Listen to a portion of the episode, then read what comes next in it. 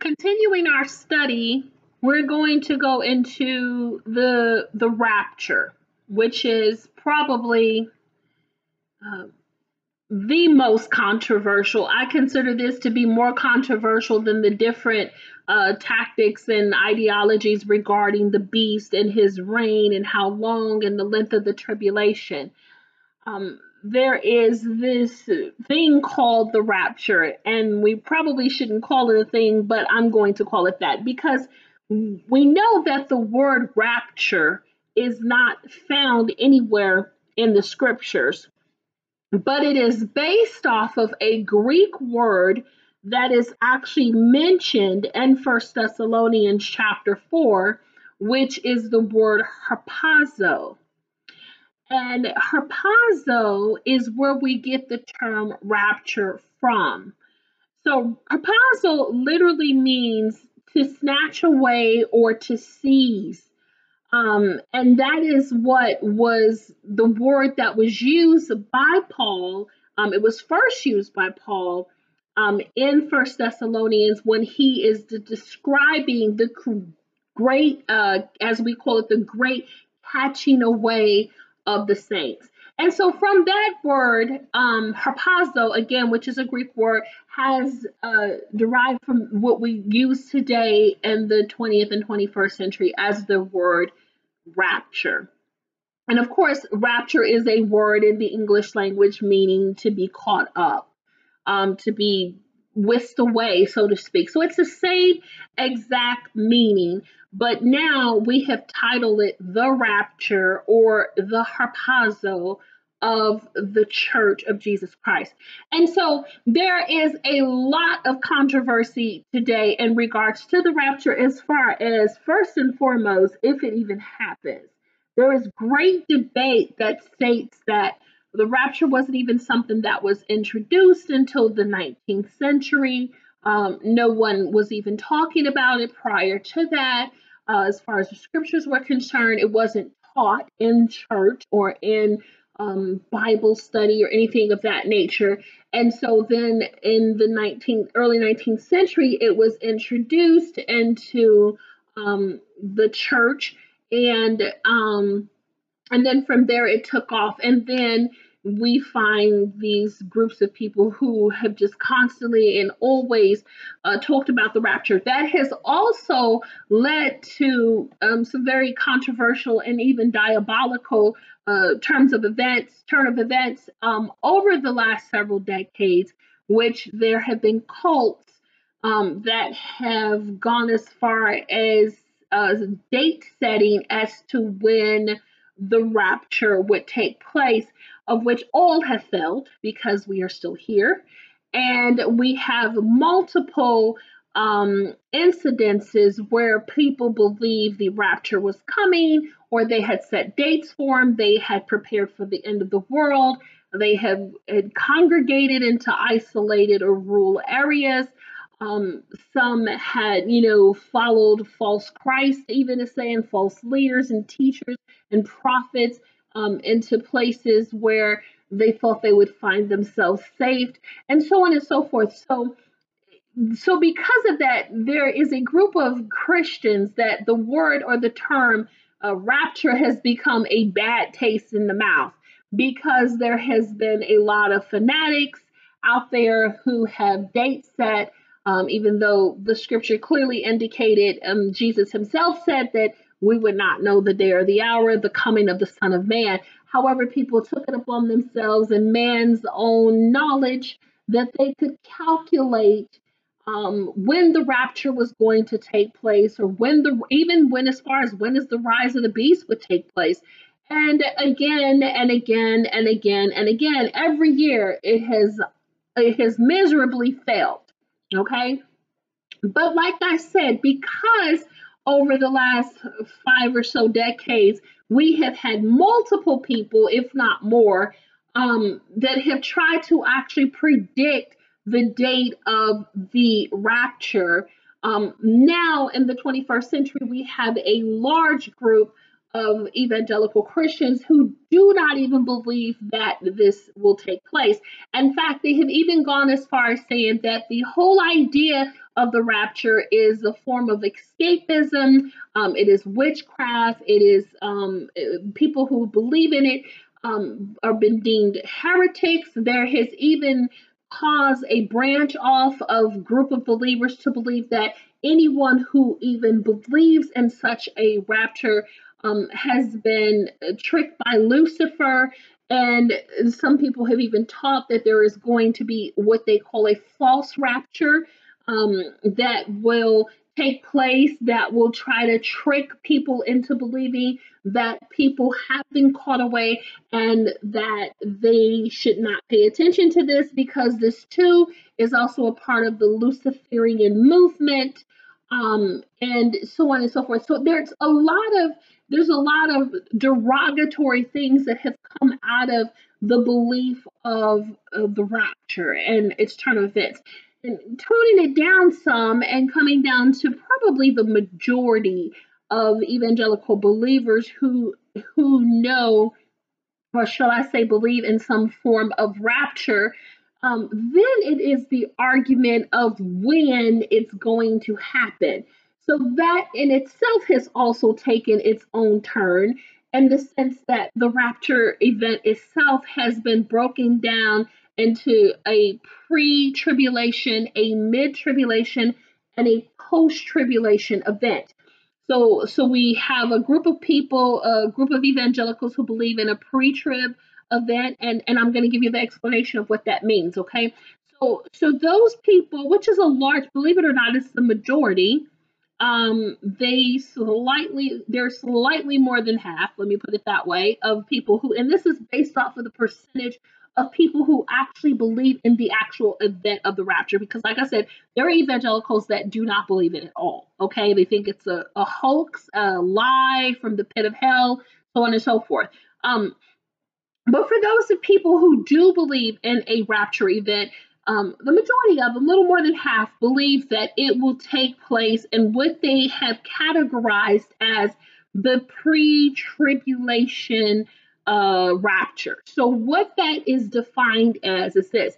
As we were talking about in the last teaching, we kind of went over the tribulation, and we know that according to um, the book of Revelation, the great, the, the tribulation, great tribulation, or shall I say, the event of the end times, let me put it that way, consists of 21 judgments. Again, seven seals, seven trumpets, seven bowls. Okay. So the people who believe in the pre tribulation rapture believe that the church of Jesus Christ, the body of Christ, the bride, so to speak, will be raptured before um, anything that takes place in Revelation, starting in Revelation chapter 6. In fact, a lot of pre tribulation believers obtain the rapture of the church um, specifically to, um, to Revelation chapter 4, because Revelation chapter 4, uh, John opens up, of course, with um, he hears the sound of what was was perceived to be like a trumpet, and he hears a voice, um, a door that is open first, I should say, and in heaven, and then he hears a voice that says, "Come up hither. I will show you things much that which which is to take place after." And what is the after? So when we look at chapter one, two, and three of the book of Revelation, we find uh, the seven churches okay, that are addressed by Jesus Christ um, to John to write, okay? And I um, actually, we're going to actually do a teaching in regards to that too, because the seven churches were seven actual churches that existed in Asia Minor at that time, part of the first century church, um, during the time that John was alive and exiled on the island of Patmos uh, all of those churches that were listed, or cities and churches that were listed in those cities, um, were actual places that are in now what is called modern, what is modern day Turkey. Okay, so Pergamon, Thyatira, Laodicea, Ephesus, Philadelphia, all of it, they were actual places in what is now modern day Turkey. Okay, So Jesus was addressing these seven churches based off of what he had against them, what they had right and what they had wrong. Okay. But in a sense, it also represents, it's multi layered, it also represented seven church errors. And it also represent um, what I took a step further when I taught the book of Revelation uh, a year or so ago, or two years ago, is that it also represents seven types of Christians. Okay, so then after that, after chapter three, you don't hear anything about the church of this, the church of that, the church of this. You don't hear the word church again. So, because of that, it is taught that starting in chapter four, um, everything that is to take place after that um, represents the fact that the church is raptured, so to speak, in chapter four. Let me just put it that way. And so by the time you get to chapter six, two chapters later, and you start talking about first seal, second seal, you know, the four horsemen, the church is nowhere to be found because they're in heaven, and there's no bad events that happen with the church here. Okay. So that is the definition of the pre tribulation rapture believers. So moving on, there is the next group of people who believe in what is called a mid tribulation rapture belief. And what the mid tribulation rapture belief people indicate is that basically um, there is a seven year tribulation which we just we just covered in the last teaching there's a seven year tribulation, and midway through, at the three and a half year mark, uh, around the time that the abomination of desolation happens, somewhere around there, that um, the church of Jesus Christ is raptured out because they are not here or appointed to wrath. And they consider the last three and a half years of the seven year tribulation as God's wrath. And because the scripture tells us that the church is not appointed to wrath, it means that they cannot go through it. So, and a lot of people actually um, dictate that the midpoint, the, the tribulation happen, or excuse me, the midpoint tribulation happens during the last trumpet.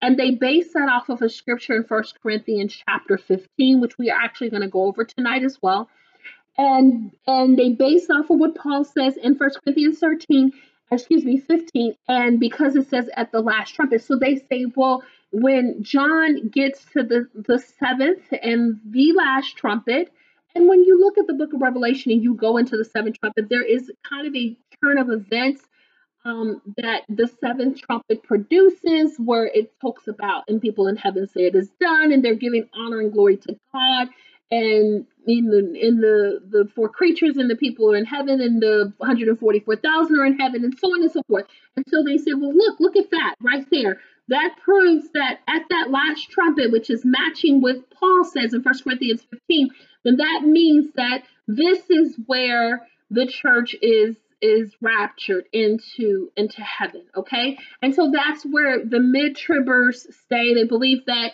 or Stan, I should say, they believe that the first three and a half years of the seven year tribulation um, the church is here for. And then at that last trumpet, which somehow they believe the last trumpet takes place in the middle of the tribulation, um, and that the last three and a half years consist of the seven bowls. And that is when the church is not here anymore. Okay, so then there is the final group, which is called the post tribbers. Some people call them the post millennialists, okay? And so for me, I think, you know, well, let me let me leave my my comments out of there just yet. We'll come back to my comments, but it's really interesting because the post tribbers believe in a rapture but what they believe is that the the church, the entire church, goes or the church goes through the entire seven year tribulation period. Okay. And at the end of that seven years, some point between that point and uh, the the end of the seven years, whatever point that is, I guess that would be after um, the bowl, the seventh bowl is released. And the time that the sky breaks open and Jesus comes back on a white horse with what Jude explains as 10,000 thousands of saints, that there is a rapture that takes place. So basically, basically, the, the church gets raptured up into heaven to meet Jesus in the air at the end of the tribulation. And then we all together come back, right back down to earth uh, to defeat the Antichrist and the false prophet who were thrown into the lake of fire alive. And then we and then we reign upon the earth with Christ for a thousand years. Okay, and they base that off of Matthew chapter 24 when Jesus says, immediately after the tribulation of those days. So they say that that is based on that scripture and that particular verse that proves that the church is going to go through the entire seven year tribulation and then we are raptured up and then we come right back down and we reign with Jesus for a thousand years. Okay? So that's what they're basing that off of. So those are the categories of the pre tribulation, mid tribulation, and post tribulation believers. Okay? And I'm pretty sure all, if not most of you, have heard of these three categories. And I'm pretty sure those of you who are listening to the teaching tonight you fall in one of those three categories. You believe it's either pre or mid or post, somewhere to that effect. So, what am I going to teach you tonight? I'm going to actually teach you that none of that is true. And I know that that is going to be a shock to many of you, but it's not biblically backed up. Now, I just sat down and told you where they get their scriptures from, correct? Okay. So I'm not going to come to you empty handed and I'm not going to come to you off of, of ideology, um, beliefs, or what 10,000 other people may have written books about or wrote movies or produced movies about or CDs about. I'm going to take you straight into the Word of God and I'm going to prove to you tonight that pre, mid, and post does not exist anywhere in the scriptures. Okay? Now, I'm also going to easily debunk the fact that people who say there is no catching away of the church is a lie. And that'll be the easiest part of tonight's teaching because there is a catching away and it's scripturally based. Whether you want to call it a rapture, or a harpazo, a great taking away, a twinkling of an eye, whatever you want to call it, it's there. It exists. If it wasn't true, it the people who were inspired by the Holy Spirit, who wrote these letters, these epistles, these documentations, would not have written it. It would not be there. Okay? The Word of God is truth. And, you know, yes, there are accounts of from different people and different angles. And therefore, because of that, there are things, and now we're going to go over that tonight too, that have been lost in translation. And we're going to talk about that. It's going to actually kind of a little bit tie into what we were just talking about in the previous section about the the tribulation and the length of the tribulation. We're going to talk about the word tribulation tonight. And we're going to go into all of that to give you a clear understanding of what it is. We have to know that, you know, the fact of the matter is, is that the Old Testament, uh, from what we classify as Genesis to Malachi, was written in um, majority Hebrew and partial Aramaic, which is still a form of Hebrew.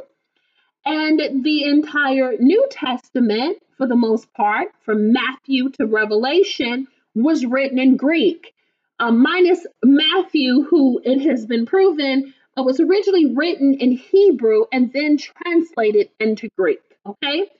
And what you need to understand is that both Greek, Aramaic, and Hebrew are very complex languages. They have multiple layers to their wording.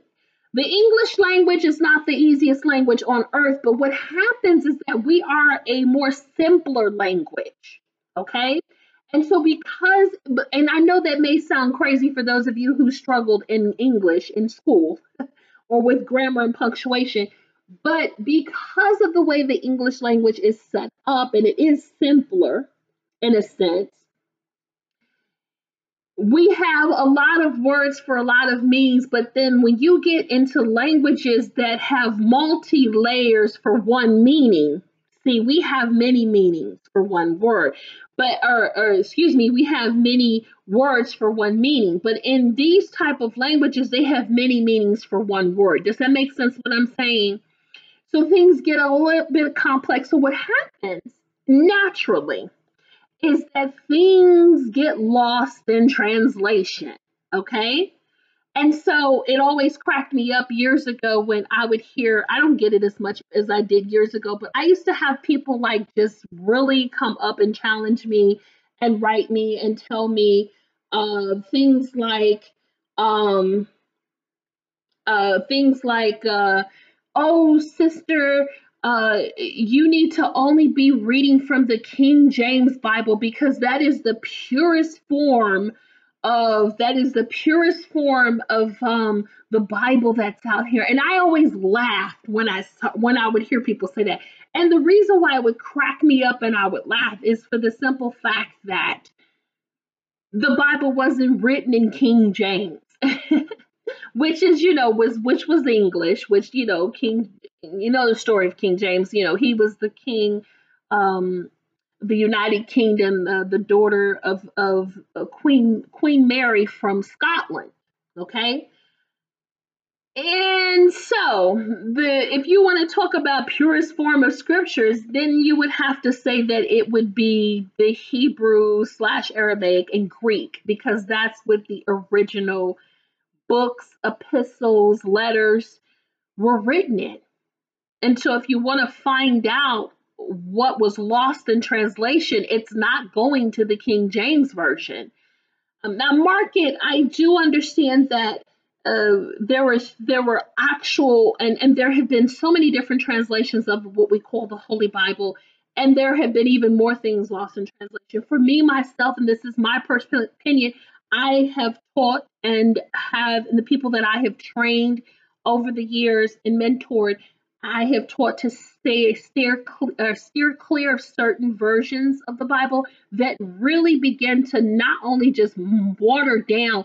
Some translations actually remove words, and then others, like the Message, tend to take what is holy and try to form it into a novel and when you take when you do that, you can really begin to miss key elements of what God is speaking in that moment.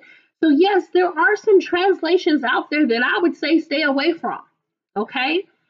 King James is definitely not one of those, but there are other translations out there, like the English Standard Version, some parts of the New Living Translation, even, even though I know that there are some times that even that can be iffy.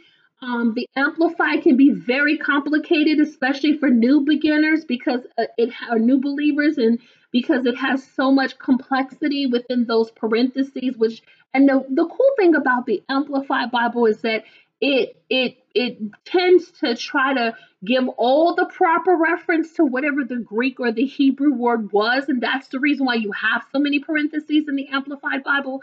Um, so it's a good study tool to kind of get the full understanding of what that particular scripture or verse is, is saying. But nevertheless, to say that the English Bible of any sorts, no matter what translation it is, is the purest form is just simply untrue. Okay? Now, I study Hebrew and I've studied it for years, and um, I love Hebrew. And I study Greek when I have to. It's not one of my favorite languages, but when I want to get an understanding of things that have been said in the New Testament, um, I do re- uh, cross over into understanding what was the Greek translation of that particular scripture. So, you know, if I want to go into depth, I will cross over into uh, the Greek language, but it's not one of my fortes. Okay. However, Hebrew is. I love Hebrew. All right. So saying all that to say to kind of I'm building a background, so to speak, or platform for you all to understand what we're going to be talking about tonight when we talk about different words, like for instance the rapture, which again is a is a word that it was derivative from the Greek word harpazo, which was used by Paul himself in First Thessalonians. Okay, so starting with the beginning of the rapture. We're gonna go, you know, like I said, everything I'm gonna tell you, everything I'm talking in these these teachings is scripture based, okay? And I again, just like I did in the first half, I challenge you to research, to open your Bibles. Don't just take my word for it. Follow along with me. Open your Bibles, read these scriptures for yourself, do some research because some of the stuff we talk about is historic accounts, but do research. You know, don't be afraid to cross over a little bit and look words up in Greek, look them up in Hebrew, whatever the case may be, so that you can have the full understanding of what is transpiring. Too many times in the 21st century church, I found one of the biggest errors in 21st century church is that we just simply go after what everybody else says. Uh, those of you who have followed our ministry, you've heard me say for years and years and years, like, I don't read books. And when I say I have some books, I have a very small collection of books that was led strictly by the Holy Spirit that God and you know ordained for me to read. Um, and I have them. They're part of my collection on my bookshelf, and it's one little area of the entire bookshelf that is dedicated to books um, that I own. Okay, but I am a um obsessor even if i can even use that word when it comes to the scriptures. I tell you i've got all kinds of bibles and translations. I have the septuagint i have apocryphas i have um the torah i have you know everything hebrew breakdowns. I mean i'm an obsessor when it comes to the word of god. I'm fascinated with the word of god. I love the word of god. I love to teach the word of god. It's something that god instilled in me he gave it to me. I can't say that I've had it my whole life because it's not a true statement, but it is something that He has given to me, and He anointed me and came to me uh, eight years, eight nine years ago now, and told me He was going to anoint me to be able to teach His word, and that He would give me knowledge and increase my knowledge of His word in Him, so that I could present it to you all. And that's, I love to do that. I love to help people to understand the Word of God because it is not enough teachers out there today. I mean, we had some great teachers that many of them have gone home to be with the Lord. They have, and those teachers I have listened to and I have thrived off of in my younger years of ministry. Um, but in today's society, it is very hard to find proper teachers. Everything is just great. We have great orators, people who use philosophy and they air tickle you and they stir your emotions with, you know, music and lights and all of that stuff. But there's no solid root teaching of the Word of God anymore. It's very rare. It's very rare to find it. So, anyway, so I enjoy what I do. Okay. But it is a challenge to you listening um, and those who are here today or tonight in this teaching because I want you to get into your word, open up your Bible, and see this stuff for yourself and grasp it and let the Holy Spirit give you revelation in regards to it, okay? So let's let's talk about um, we started off talking about harpazo and what it means, right? And so let's talk about the first, let's start with the first time um, we hear this word harpazo that was turned into, or where we get the term rapture, is mentioned. And it's mentioned, of course, in First Thessalonians chapter 4, starting at verse 15, and we're going to go from uh, 15 to 18, okay? We're going to talk about the rapture church. So it starts off, remember, I'm reading out of the New King James Version, okay? For this we say to you by the word of the Lord, that we who are alive and remain until the coming of the Lord will by no means precede those who are asleep. For the Lord himself will descend from heaven with a shout, with the voice of an archangel, and with the trumpet of God. And the dead in Christ will rise first. Then we who are alive and remain shall be caught up together with them in the clouds to meet the Lord in the air, and thus we shall always be with the Lord. Therefore, comfort one another with these words. All right, very popular scripture, right? And this is the core foundation of where we base the rapture off of, okay? It is actually um this is where the word harpazo comes in, okay, which is in verse 17. Then we who are alive and reigning, remain shall be caught up. That word caught up is harpazo. Or will we get rapture? To be caught up. Right. There was even a song years ago by Anita Baker that was literally called Rapture. Okay. And it wasn't talking about the biblical rapture, it was a love song. But, anyways, so that's where we see the word harpazo mentioned for the first time. Okay. Now, this, you know, Paul was given these mysteries about the rapture. I'm going to call it the rapture because we know it as, okay? But the resurrection of the dead was not something that was new, that was only given in the New Testament. In fact, the resurrection of the dead was promised all the way back multiple times. We're not going to go off into that tonight, but you can find that in your own studies multiple times in the Old Testament. It was something that had been prophesied and talked about. We can even find it um, even in Daniel, at the end of Daniel. And in fact, um, there was a I'm gonna call it a cult belief, even during the time that Jesus was walking the earth. Um, the Nicolaitans, who taught that the resurrection of the dead was not going to take place, um, or that it had already, you know, and, G, and not Jesus, excuse me, Paul even talks about don't let anyone tell you that it's already taken place. Remember that scripture that's also in Thessalonians because he said, you know, that the resurrection of the dead and the coming of the Lord will not come until the great apostasy comes first and then the man of sin is revealed. So there was there was a group, a sect of of these Nicolaitans that were teaching that the resurrection of the dead was not true. Jesus actually speaks out against them in regards to that, and he even mentions in it and when addressing um, the churches in the book of Revelation in the first three chapters. Okay, so the resurrection of the dead was nothing new. That was something that had been prophesied uh, coming and happening from the Old Testament on. But the new mystery added on to this resurrection of the dead event was this thing that was the catching away. And the mystery was that that when the dead in Christ rise forward first, again, these are this is the resurrection of the dead, again, a prophecy that had been out around for a long time that Paul is referencing to once he's addressing the church of Thessalonica in chapter in First Thessalonians 4.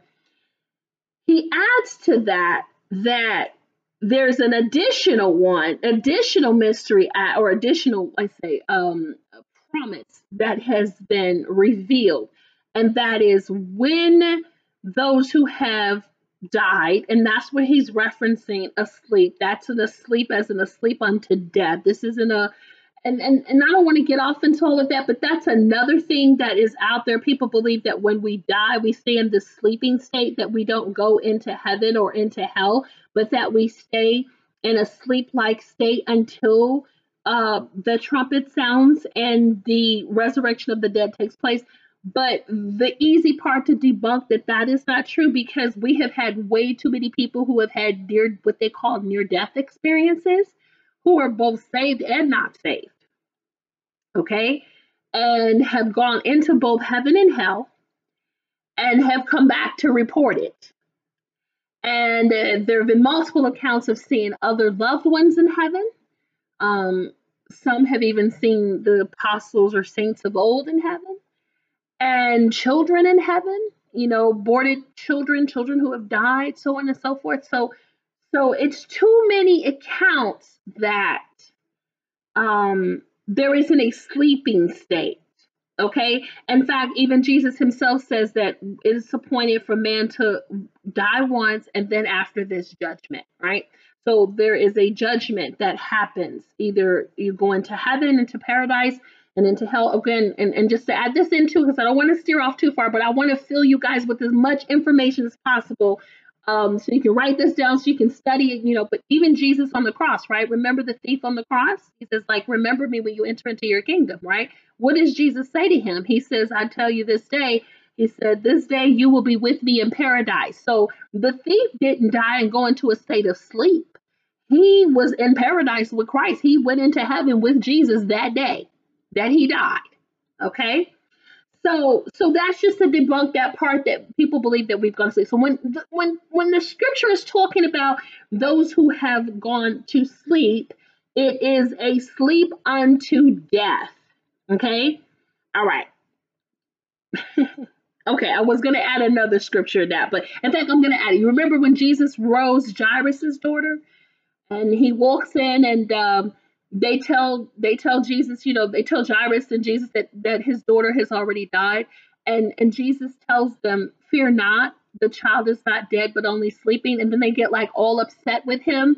They're like, "Who is this guy?" You know, they want to like throw him, and then Jesus throws them out. It's like such one of my favorite stories because they're like they've got the funeral percussions playing and everything. Jesus like kicks everybody out. He's like, you know what? I'm done. Get out. And then he goes in there and he speaks. Um, I'm trying to think if it was Greek or it was Aramaic Talitha Kumi, and which is rise, little girl. And then he brings her and she comes out and she's alive. Okay, so I just wanted to put that one out there too because that, that's one of my funnies. I love that story of Jesus. Okay. So, so coming back around. so we talk about in First Thessalonians chapter 4, verse 15 through 18. We know that okay, the sleep is sleeping unto death. Um, there is a resurrection of the dead. But right as the resurrection of the dead has happened with the trumpet of the Lord, okay, the dead in Christ rise first. And then Paul continues in verse 17 by saying, Then those we who are alive, so those who are alive, not those who have slept, who are sleeping, right? Slept, who have who have fallen asleep, not those, but those who are alive and remaining, meaning that we are conscious. We're alive, we're breathing, we're conscious. Once that that resurrection of the dead happens and takes place, then the rest of us who are in Christ, all right, we are caught up, we are harpazo. Again, harpazo means to snatch away, to seize, right? To take. Together with them, who is them? Those who had been resurrected out of their graves, those who came out of out of their graves, who were in Christ. So they come up out of their graves. Can you imagine that day? Wow. Amazing, right? They come up out of their graves. And then, right as we, before they go up, we we are also transformed and we go up with them, right? And where are we going? He says we meet, we go into the clouds, right? To meet the Lord who is where he's already in the air. So he's already up in the sky. He's already, and that's very important because we're going to talk about some things tonight, okay? So he's already up in the sky. Remember that, all right? Thus we shall always be with the Lord. Therefore, comfort one another with these words. So it's an encouragement that Paul gives us to say that this day is coming. We have something to look forward to. All right?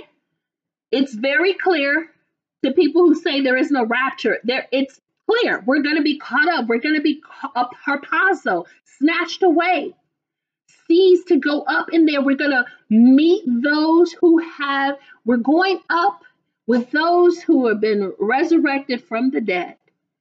And we're going to meet the Lord in the air. Okay? So there is absolutely a harpazo event. Okay? The other scripture that, that Paul references this to, or this is in reference to with 1 Thessalonians 4 15 and 18 through 18, is 1 Corinthians chapter 15. So let's turn there.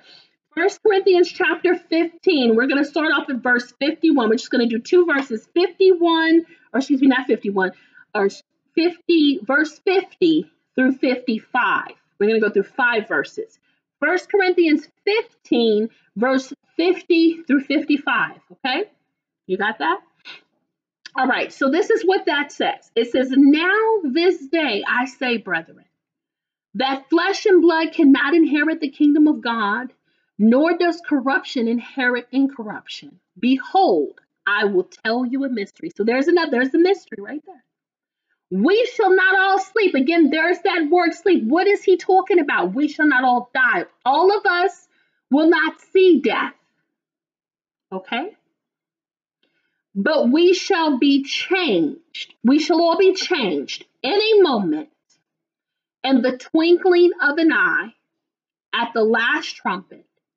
But the trumpet will sound, and the dead will be raised incorruptible, and we shall be changed. So once again, he is referencing the the resurrection of the dead, which again, this is a promise that goes back into the Old Testament. All right. For this corruptible must put on incorruption, and this mortal must put on immortality. So he's talking about the transformation of our bodies.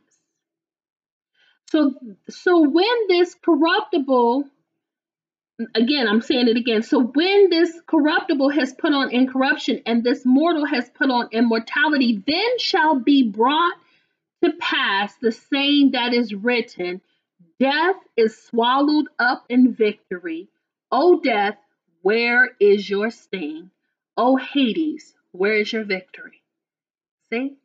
So, so it's an overcoming of death. We are all not going to taste death. Some of us will live to see or to hear that trumpet sounding. And then we will see the dead in Christ rise first. Okay? We will see them, those who are asleep. And then in the moment, he says, in the twinkling of an eye, they have measured that as like a millisecond. Okay? And the twinkling of an eye, the last trumpet, for the trumpet shall sound, and the dead will be raised incorruptible, and then we shall be changed. So, so those who are remaining. So once again, dead in Christ happened first, first part. Well, the trumpet sounds, the dead in Christ rise first, and then those who are alive and remaining will be transformed right there and then. And once again, we will all meet Christ in the air. So let's talk about that last trumpet, okay? Let's I want to start there first. Since we're in First Corinthians chapter 15, where it actually says at the last trumpet. And remember, we're talking about these the, the mid-tribulation rapture believers who say that this scripture right here is the proof that at the last trumpet, that is when the harpazo takes place. So let me tell you why this has that First Corinthians chapter 15 verse 52 has nothing to do with the trumpets in the book of Revelation. First and foremost, let me explain to you that Paul, when he wrote this, or let's just say, let's start with John. Let's just start by saying that by the time John had written the book of Revelation while he was exiled on the island of Patmos, Paul had been dead about 30 years.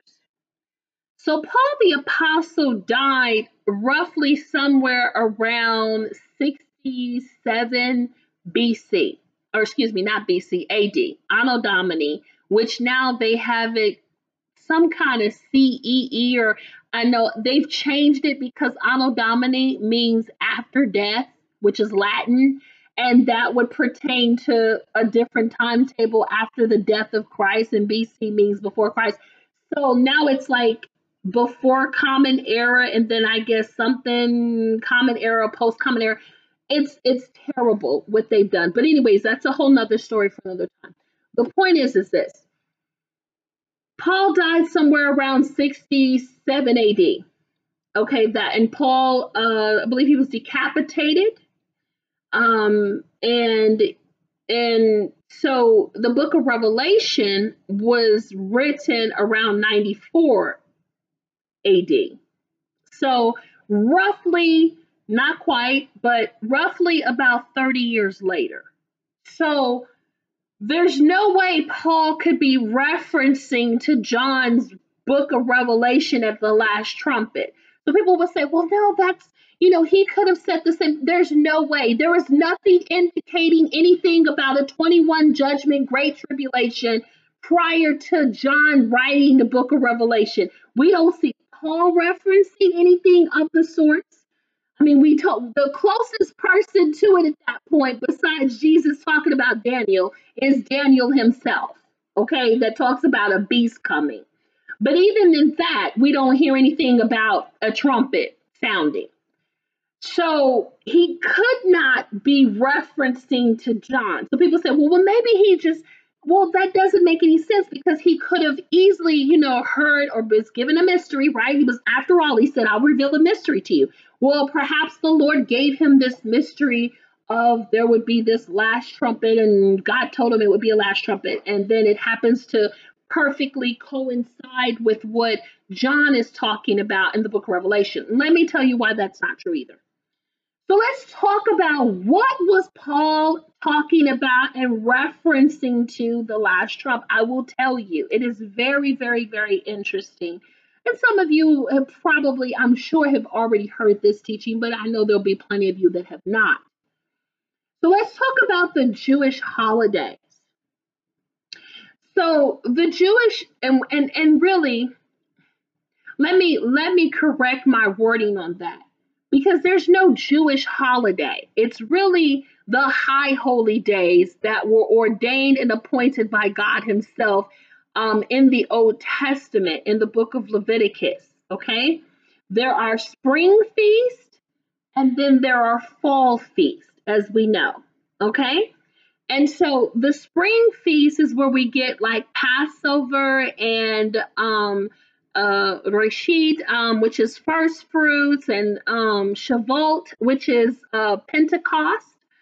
Um, and so, and then we have the fall feast, which is um, okay. So there's the, the the what we what is now considered a Jewish holiday, okay, which was never a Jewish holiday. The Jewish holiday of Rosh Hashanah or the head of the year was not originally called Rosh Hashanah. And so I don't refer to it as such. Rosh Hashanah is the head of the year, meaning like a new year. But that day, which is the, the first day of the seventh month, the month in Hebrew calendar is Tashri, was actually called Yom Teruah. And that meant the blowing of the trumpet. Okay? So the full feast is Yom Teruah or Rosh Hashanah. Then we go into Yom Kippur, which is the Day of Atonement. And then we move on to Sukkot or Booths or Tabernacles. Okay? All right. So some of you probably, maybe the majority of you know about these. You've heard them at least once. You may not understand them, but most people know what they are. So Christ actually, without going into too, you know, many details and veering off too far off subject, Christ's birth, death, resurrection actually and fulfilled um paralleled with the spring feast. That's the reason why he he died and, and, and resurrected during that time. Okay, the spring feast again being Passover, which is unleavened bread. Um res he he he resurrected on um, first fruits and you know and so and then pentecost the day that um, uh, the the first century church or the disciples carried in the upper room and received the holy spirit that was the fulfillment of shavuot okay? So the ones that have not been fulfilled yet is the full feast which many of biblical rabbinical scholars who study Hebrew and the feast and all that believe that the return, the rapture, and the return millennial reign, second coming and millennial reign of Christ will fulfill the fall feast. Again, we're not going to go off into all those details. That's another teaching for another time. But what I want to point out to you, I want to talk about Yom Teruah, or what you know as Rosh Hashanah, that happens in the fall. One of the most important feasts of all times. If you want to know a little bit more about the fall feast, you can go yourself into Leviticus chapter 23. For those of you who want to write that down, the entire chapter breaks down the feast. Leviticus chapter 23, you will find those details. So, in the seventh month, the first month, okay, let's back up. Let's go to the sixth month of the Hebrew calendar, which is called Elul. Okay, so there are 29 days in the month of Elul because the Hebrew calendar is based off of a lunar calendar or the cycles of the moon, and the cycle of the moon is about 29 and a half days. Okay, and so Elul is the sixth month. And it is during this month that, in a sense, it is a month of preparation mentally and spiritually for what is going to take place in the seventh month, starting with Tishri 1, which is what is called Yom Teruah or Rosh Hashanah. But I'm going to push away. I want you guys to understand that it's Rosh Hashanah, but it's not. It's Yom Teruah, the blowing, the last trump, the last trumpet. Okay. So for 28 days in the month of Elul, in preparation for the coming of the most one of the most holiest days or holiest seasons, okay, which is the, which starts with Yom Teruah and ends with Tabernacles or Sukkot. They blow the show. They being the priest, they would blow the shofar every single day for 28 days. Now, I, am gonna pause there. Now, the interesting thing is that when the months would cross over from one month to another, how they would count time in ancient Israel is, or with the ancient Israelites, because they had lots of different lands, but with the ancient Israelites, is that they would count it based off of the cresting of the moon. Again, this was um, a lunar calendar that they based it off of. And so, how they would determine the cycle of the moon that would begin the new month is, of course, you have the new moon, then you've got the the first quarter, the half moon, the last quarter, I mean, the full moon, then you got the last quarter, you got all these different phases of the moon. So, what would begin the first month after the new moon would be the cresting of the first half of the moon. Okay, that little slither, the thumbnail, so to speak. There's another nickname for it is a thumbnail. Some people call it God's thumbnail when they see the cresting of the moon. So, how they would observe it, of course, it would have to one be a clear night, and the priest would have to go out into the stand out on the, the wall, the watchtower, and or on the wall uh, or observe, uh, observatory tower, what have you, observation site, whatever it was. Sometimes it was just a hill and they would have to go out there and look. And if they he saw the cresting of the moon, he would have to get another witness, a second witness, to agree with him that they both saw the same thing, that that was the cresting of the moon. And when they both agreed to it, then they would blow the shofar, sound the alarm, you know, and say this is the beginning, the marking of a new calendar month. Okay? So just so you know that. But the interesting thing about the the the when the cresting would take place, no one knew the day or the hour that it would take place. So they would always be watching once that new new moon, because remember the new moon you can't really see it; it's completely dark. They'd be out there watching every night, looking for the cresting of the moon until they would see it. So they didn't know the exact day or hour that they would actually be able to see that cresting. But once they knew, then they would be able to sound the trumpet. So back to Elul. So again, right before the most important, you know, feast of the year kind of thing would happen, there would be this preparation for it. And that would be done during the month of the Elul. So every day during the in the month of the Elul, they would blow this trumpet. And the, the trumpet or the shofar, I should say, would be a reminder that listen, Yom Teruah is coming. The full feast, the high holy days is coming. We must prepare. We must prepare ourselves for the most holiest day, okay? And so the last trumpet would be blown on the 28th day because on the 29th day it would be a, a sense of silence, a, a time of silence in preparing for Teshri 1, okay? Or Yom Teruah, when the trumpet would be blasted one last time. And then it would go completely silent for the days of awe, which was 10 days of prayer and fasting between Yom Teruah, or what you call Rosh Hashanah today, and Yom Kippur, or the Day of Atonement. Okay? Holy, holy, holy, holy. So it was be very, very holy. So no one knew the day or the hour. And Yom Teruah was the last trumpet. Now, again, I said to you that um, this was reference to the last trumpet. Paul was shown a mystery, and that many scholars today believe in fact that the the rapture, uh, tribulation, return, second coming, and millennial reign of Christ will fulfill the fall feast, since his birth, uh, death, and resurrection, or I should say, death, resurrection, and and Pentecost fulfill the the spring feast. Okay. So in addition to that, I would like to add, not going off into, I know we've kind of gone off deep into the fall feast because you have to understand the connection. The very powerful thing about Elul and the sixth month, and and and we can just go. I probably do need to do a whole nother teaching on this because we're technically in the sixth day as we speak.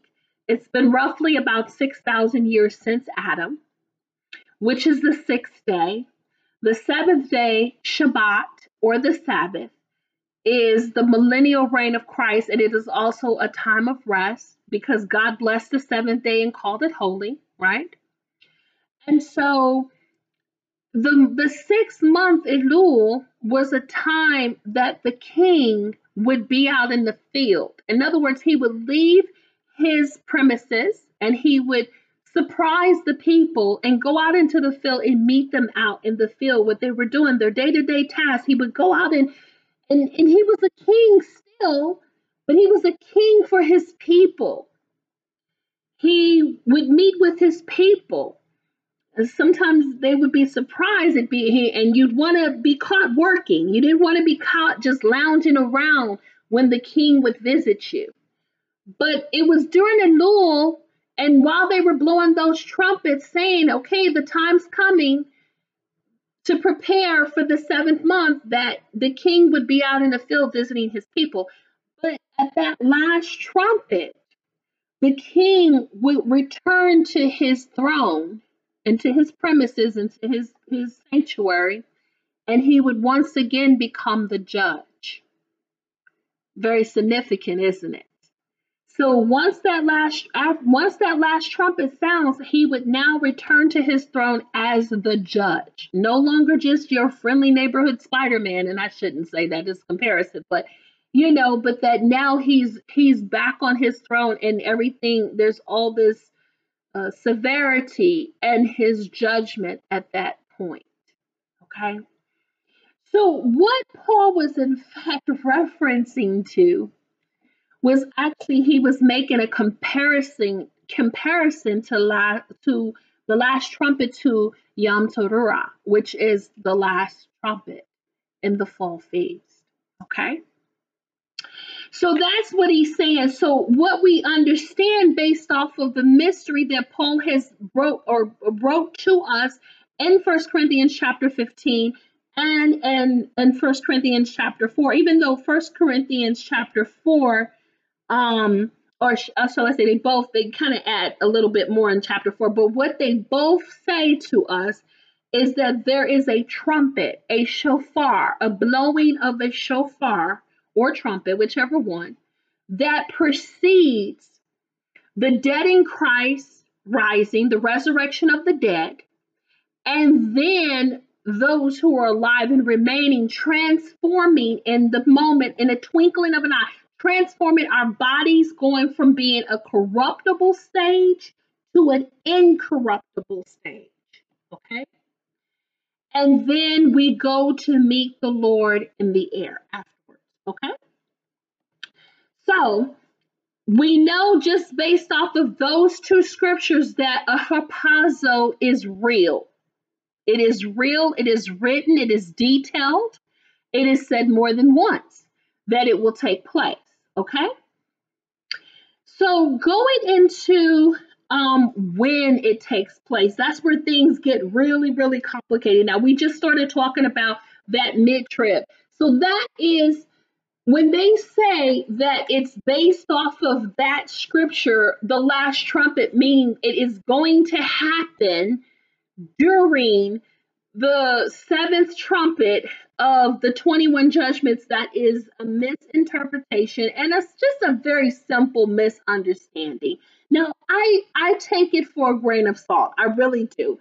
Um, people who who teach it and believe it, I I don't get angry at them. I don't want any of you to get angry with them. I don't want the ones who are listening and believe that to get angry because it's just a simple misunderstanding. It really is. Where it becomes a problem is when we've got the people who take what they've been taught and what they've heard without studying and understanding it for themselves and they begin bashing and condemning other believers who don't believe the same time frame as them that's when things become dangerous and that is something that jesus really warned us about about coming against your brethren calling them fools saying raca he said they would be in danger of hellfire so you really want to watch how you present these things to your brethren Okay? To me, it's just a very simple misunderstanding. Okay? The interesting thing that I will say that the mid tribulation believers have right is that the church goes up, or the bride of Christ is harpazoed or caught away right before the three and a half year wrath. And that is accurate but it's only accurate because there is no seven year tribulation. We don't see that anywhere in the Bible. There, again, and this is what we talked about in the first half, there is a seven year covenant. But there, the the tri- there is only one tribulation. It is called the Great Tribulation. Okay, and we're going to talk about the word tribulation next. There is the Great Tribulation, which again, as we went in the first part, is designated to three and a half years, 42 one months, or 1,260 days. Okay? All right, moving on.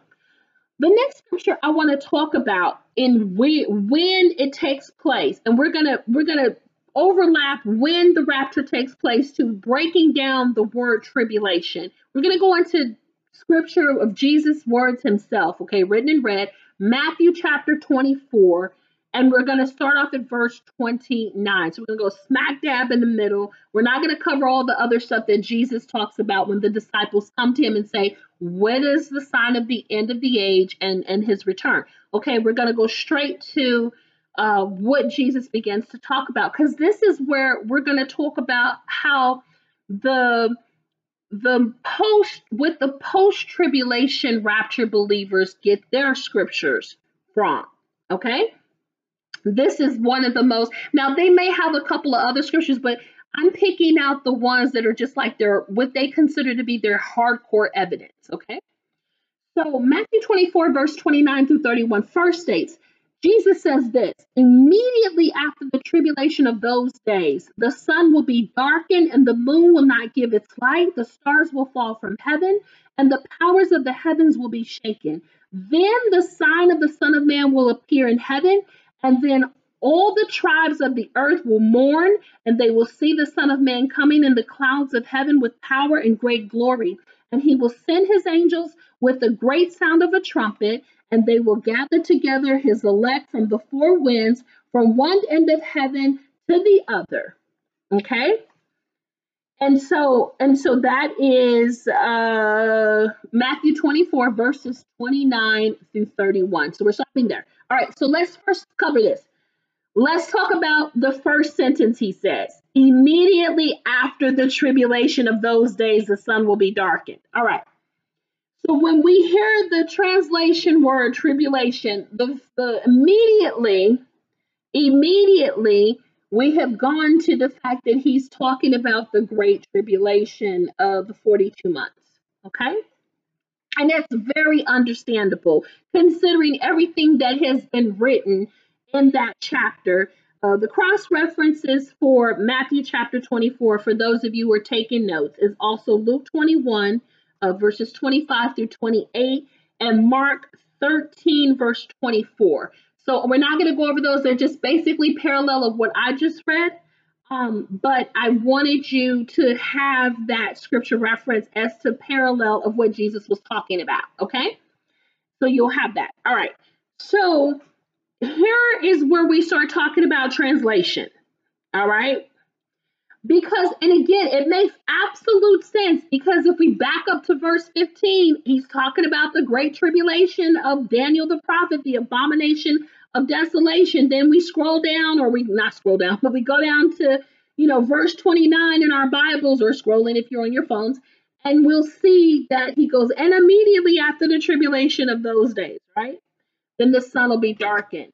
But again, it's translation issues. Jesus is talking about the abomination of desolation. He's talking to a crowd. He's telling them all the signs of the things to come.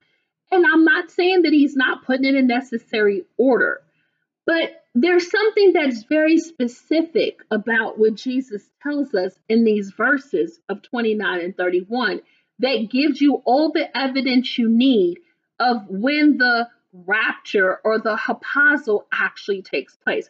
First, I want to tell you is that in that sentence where he said immediately after the tribulation of those days, he's actually not even referencing the tribulation. So, so in Greek, let's talk about the word tribulation. The word tribulation in Greek is thlipsis, okay? And thlipsis means affliction, tribulation, pressure and testing. Okay. Interestingly, remember I talked about how the entire New Testament was written in Greek. Matthew, we're talking about Matthew. Matthew actually being originally written in Hebrew and then translated in Greek, which is very interesting. Okay. But thlipsis or tribulation is actually mentioned 45 times in the New Testament, and it has eight different formats. 45 times. We can't even find that in the English. In fact, I'll tell you, just for the sake of argument, but I don't like to use the word argument. The word, the English word tri- tribulation is actually mentioned 25 times in the entire 66 books of the King James Bible. And in the 25 times that it's mentioned in the 66 books, it is not referencing the abomination of desolation or the reign of the beast. There are some times where it is, but most of the time it isn't. It's like three times that it's even referencing the beast.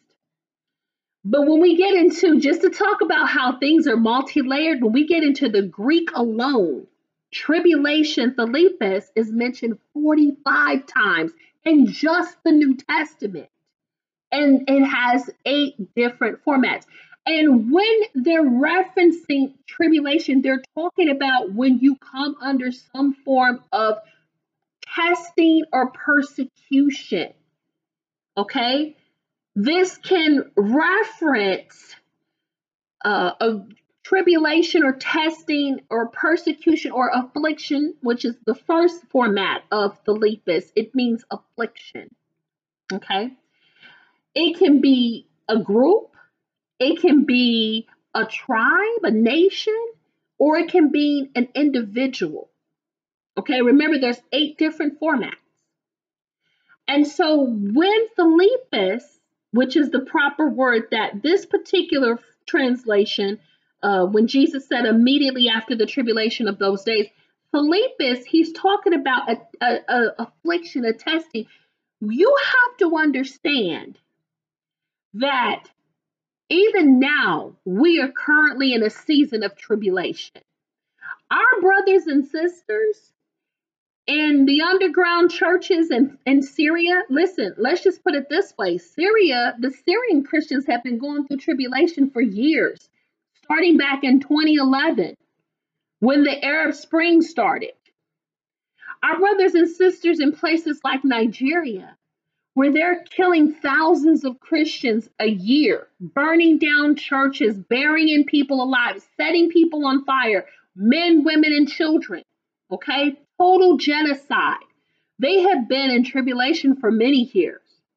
Our brothers and sisters in North Korea have been in tribulation for many years and the underground church in Iran that's sitting at a staggering 8 million as we currently speak and growing is going through tribulation as we speak.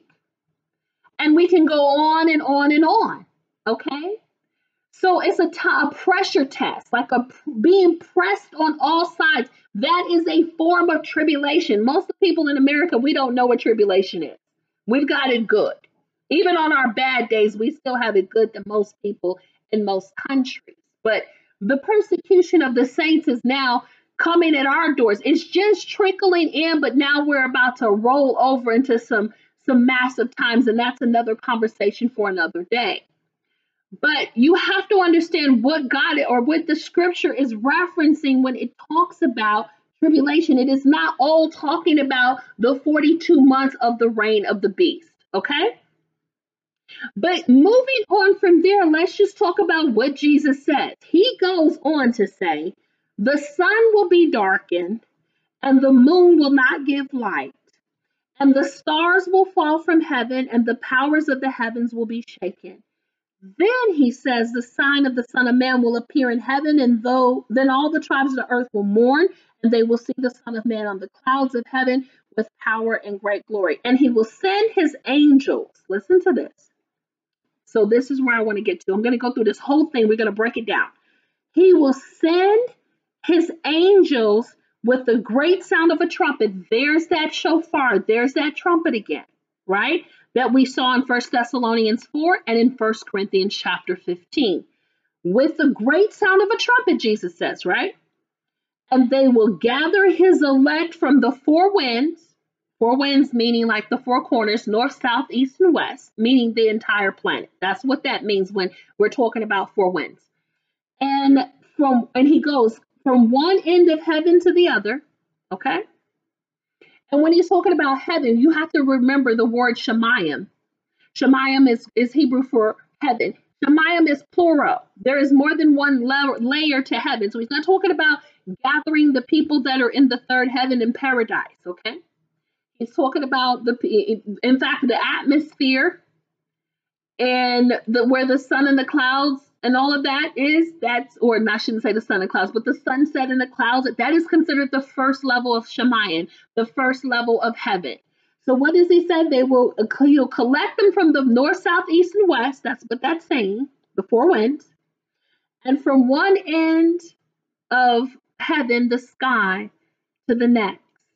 Okay from one end of the sky to the next. Isn't that beautiful? I just I just absolutely love that. So what is Jesus doing here? He's he's actually confirming that there will be a harpazo. He did. He just confirmed that. But not only does he confirm a harpazo, because remember, they're collecting. He's collecting the, the angels with the sound of a trumpet is collecting his chosen, his elect from one end of the heavens to the next. And basically, they're, in other words, they're coming. You're going to see them collected up in the air, in the Shemayim, in that first level of heaven.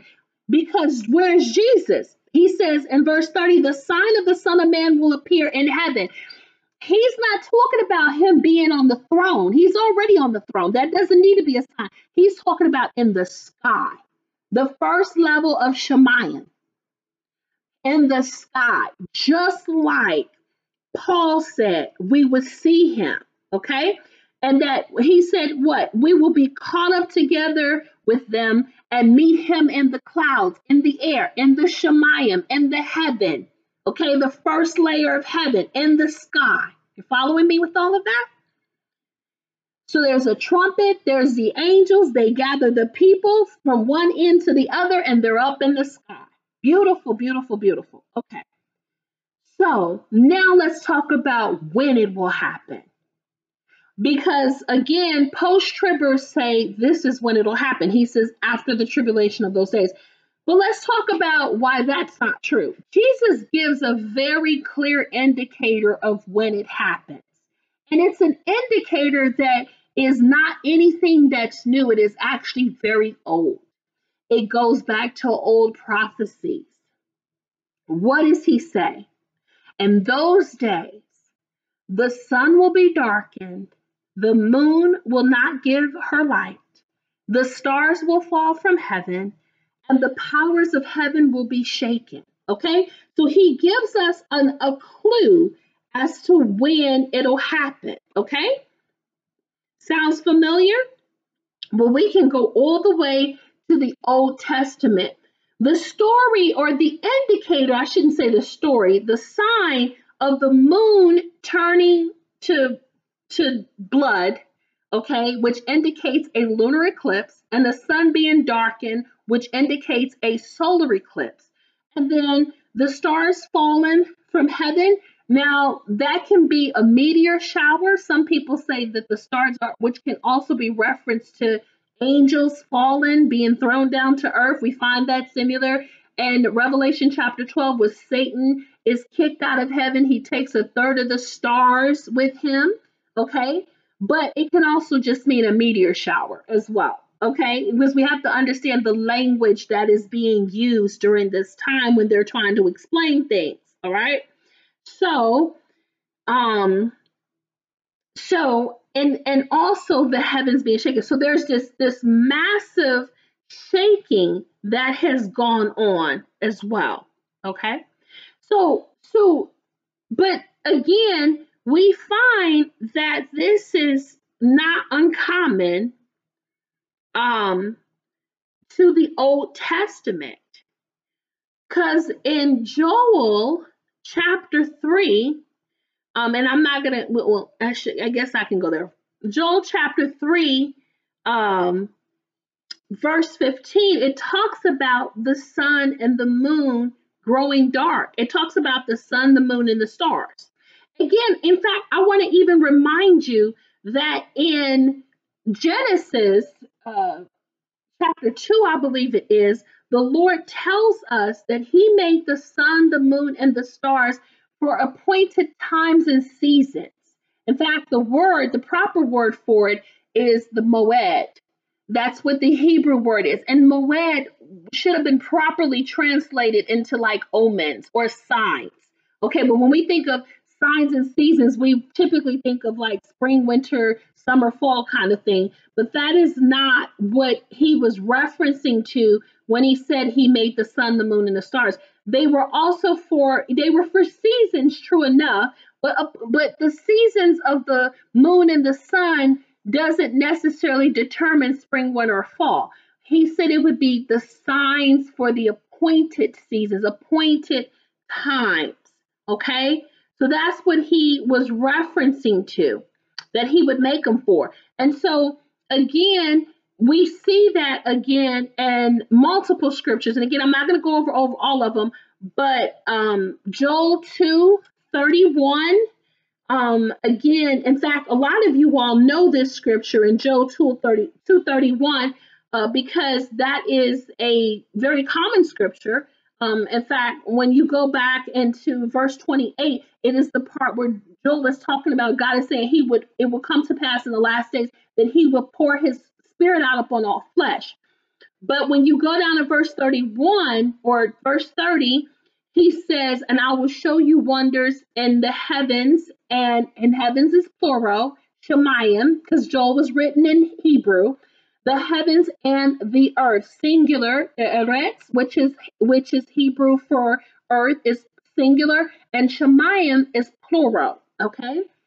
It says, and blood and fire and pillars of smoke, the sun shall be turned to darkness and the moon into blood. When? Before the coming of the great and terrible day of the Lord. So, the great and terrible day of the Lord is what we now call in the New Testament the Great Tribulation. But in the Old Testament, it was referenced to as the great and terrible day of the Lord and or and or Jacob's trouble. So remember I told you that some of this stuff is is is is old in the sense.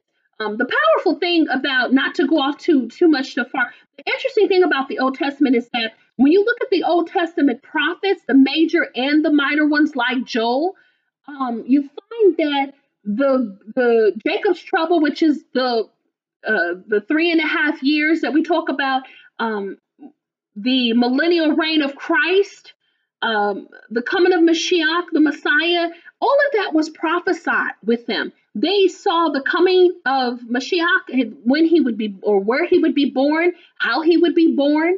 Um, they saw uh, the millennial reign. They saw the Jacob's trouble, the great and terrible day of the Lord, or what we call the great tribulation.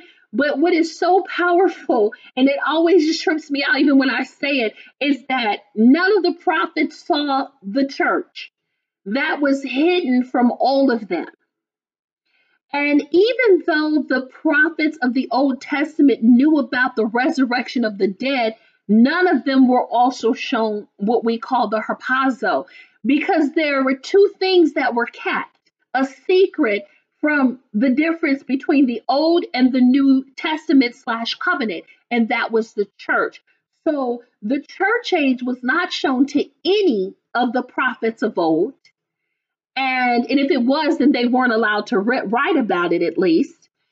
And and then we get over into the New Testament, and not only is the church age born, the dispensation or age of grace, which we have been in for the last two millennia, but also the harpazo of that church, which is also was also a mystery. So very interesting, okay? How God played that out. I hope that you find that just as uh, awesome as I do. So the blood and the moon turning to blood and the sun being darkened and the heavens being shaken is nothing new. It is found in Joel chapter 2, verses 30 and 31, and Joel 3, uh, verse 15. We find Peter repeating it again in Acts chapter 2, verse 20. We also find it in, in Isaiah chapter 13, verse 10. I'm just giving you some of those scriptures so you can cross reference it. Um, there's actually a few other scriptures in the Old Testament in Isaiah. Uh, it's about two more in Isaiah um, that reference this this wrath, this great and terrible day of this Lord that that comes with the moon being blood and the sun being darkened and the earth being shaken. Okay, so there's multiple references in the Old Testament, um, and there's a few, a couple in the New Testament. Um, the first one is mentioned by Jesus himself. The second one is mentioned by Peter in Acts and the third is mentioned by John the Revelator. Okay? So Jesus tells us when the harpazo takes place. He says it'll happen when the sun is darkened, the moon will not give its light, the stars will fall from heaven, the powers of heaven will be shaken. Then the sign of the Son of Man will appear in heaven, right, in the clouds.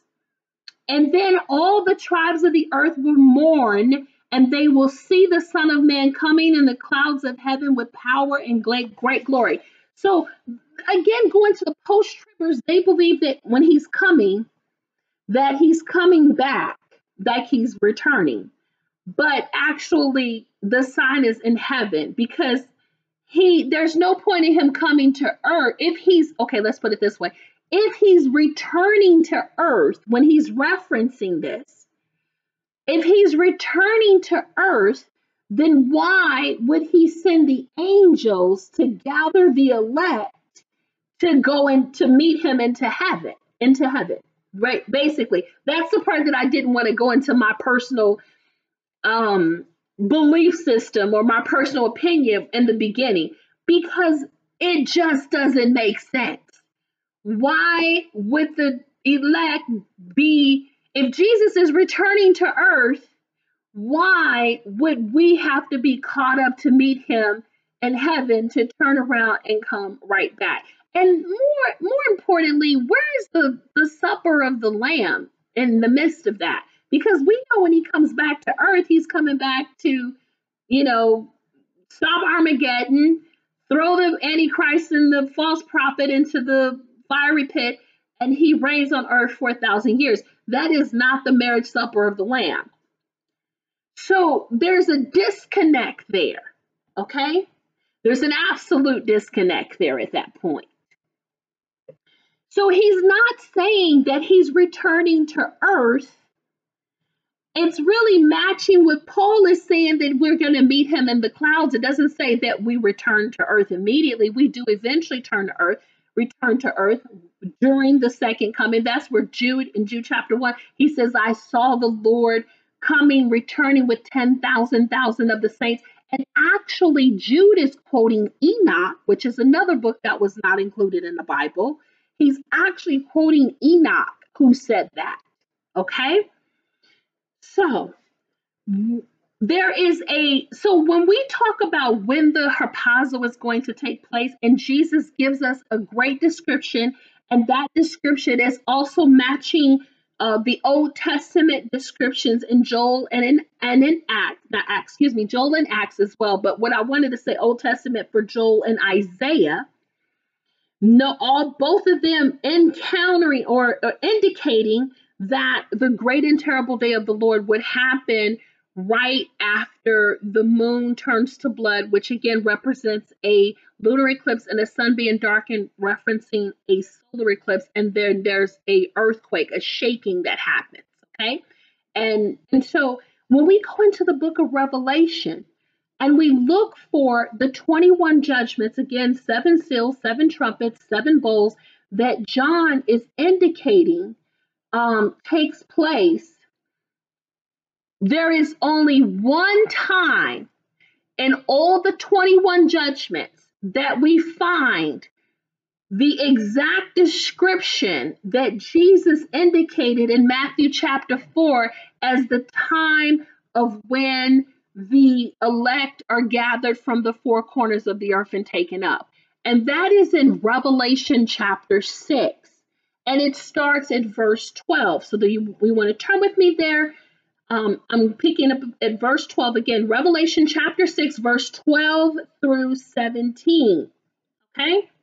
And let's just go there real quick. So it says, And I looked, and this is John talking, and I looked when he opened the sixth seal and behold, there was a great earthquake. So there's your shaking, right? Massive shaking.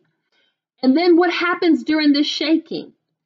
And the sun became black as sackcloth of hair. That's a total solar eclipse, not even a partial, but a total. And the moon became like blood. That's a total lunar eclipse. Okay? What happens after that? And the stars fall the stars of heaven fell to the earth as a fig tree drops its late figs when it's shaken by a mighty wind. Continues. Then the sky receded like a scroll when it is rolled up, and every mountain and island was moved out of place.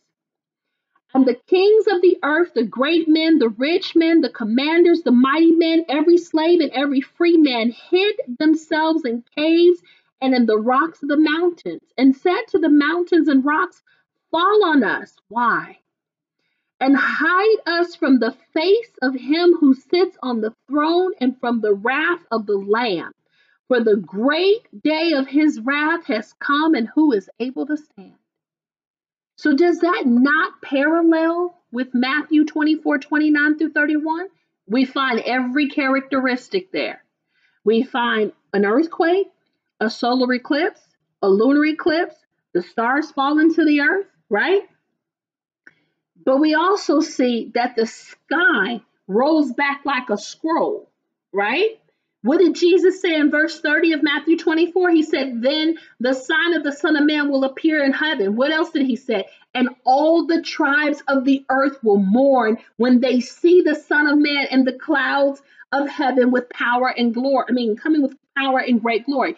So they're mourning. They see him in the sixth seal and they run and they say, they run and hide in the caves and in the mountains, and they ask the rocks to fall on them. Why? Because they want to hide from his face. So there's something that happens that the sky breaks open and they see into heaven. They see it. There's an event that has taken place, right? There's an event that has taken place where all the tribes of the earth are able to see into heaven and they're afraid. They want to run and hide. Some people even go as far as saying as the the belief of saying that the trumpet sounding and the dead in Christ rising first, all of the people coming out of their graves could cause a massive earthquake. And many actually believe that. And when you think about it, that could, you're talking about the ground unraveling, and you're talking about quite a few people. We don't know the thousands or if it's in the millions, we don't know. But we're talking about people who died in Christ from centuries ago, who were buried formally, buried informally. Those who drowned in the sea, those who were on the side, thrown in the river, buried in a forest or a cemetery or underneath a house for that matter, in somebody's backyard. Those who were in Christ. Again, I'm not talking about everyone, but those who were in Christ. Okay? And so the idea that the ground unraveling itself for these bodies that transform is a pretty powerful event. And then we who are alive, we're standing here in consciousness and alive and breathing. All of a sudden, we're suddenly transformed and we shoot up into the air. That's a pretty incredible sight, a pretty frightful sight for those who don't believe or don't have any idea of what the heck is, uh, is taking place in front of them. And it could easily, easily cause an earthquake. Okay, and I'm just throwing that out there.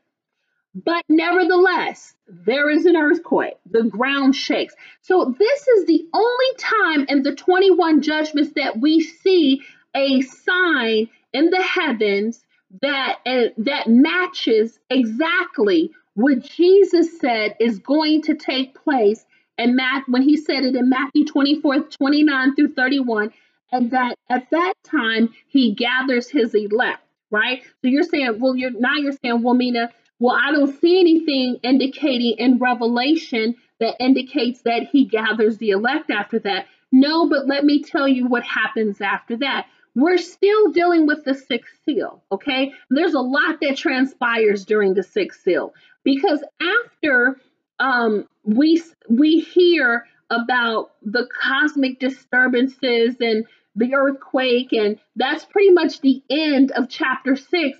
And then you go into chapter seven of Revelation, which we're not going to go into all of that. But basically, before the seventh seal is opened, there is four there is four angels standing at the four corners of the earth, holding the four winds of the earth. Really? that, that also matches what Jesus is talking about in Matthew 24, right? But something very unique happens in chapter 7, which you can read in your own time. Just again, I'm telling you, go and study it because I know some of you listening are like, wow, really? I never knew. Well, that's the reason why we're supposed to study. So something unique happens. The four the angels are standing at the four corners of the earth holding the four winds, and then they're commanded um, nothing to happen until the 144,000 are sealed. So then the 144,000 are sealed in chapter 7 and they're dispersed into the earth. But then something powerful happens that John sees. It's all in the same six seal, okay? There is, you have to understand, it's all happening in the same seal. And that is this. And when you go into Revelation chapter 7, starting at verse 9, I'm going to read that part to you so you guys know.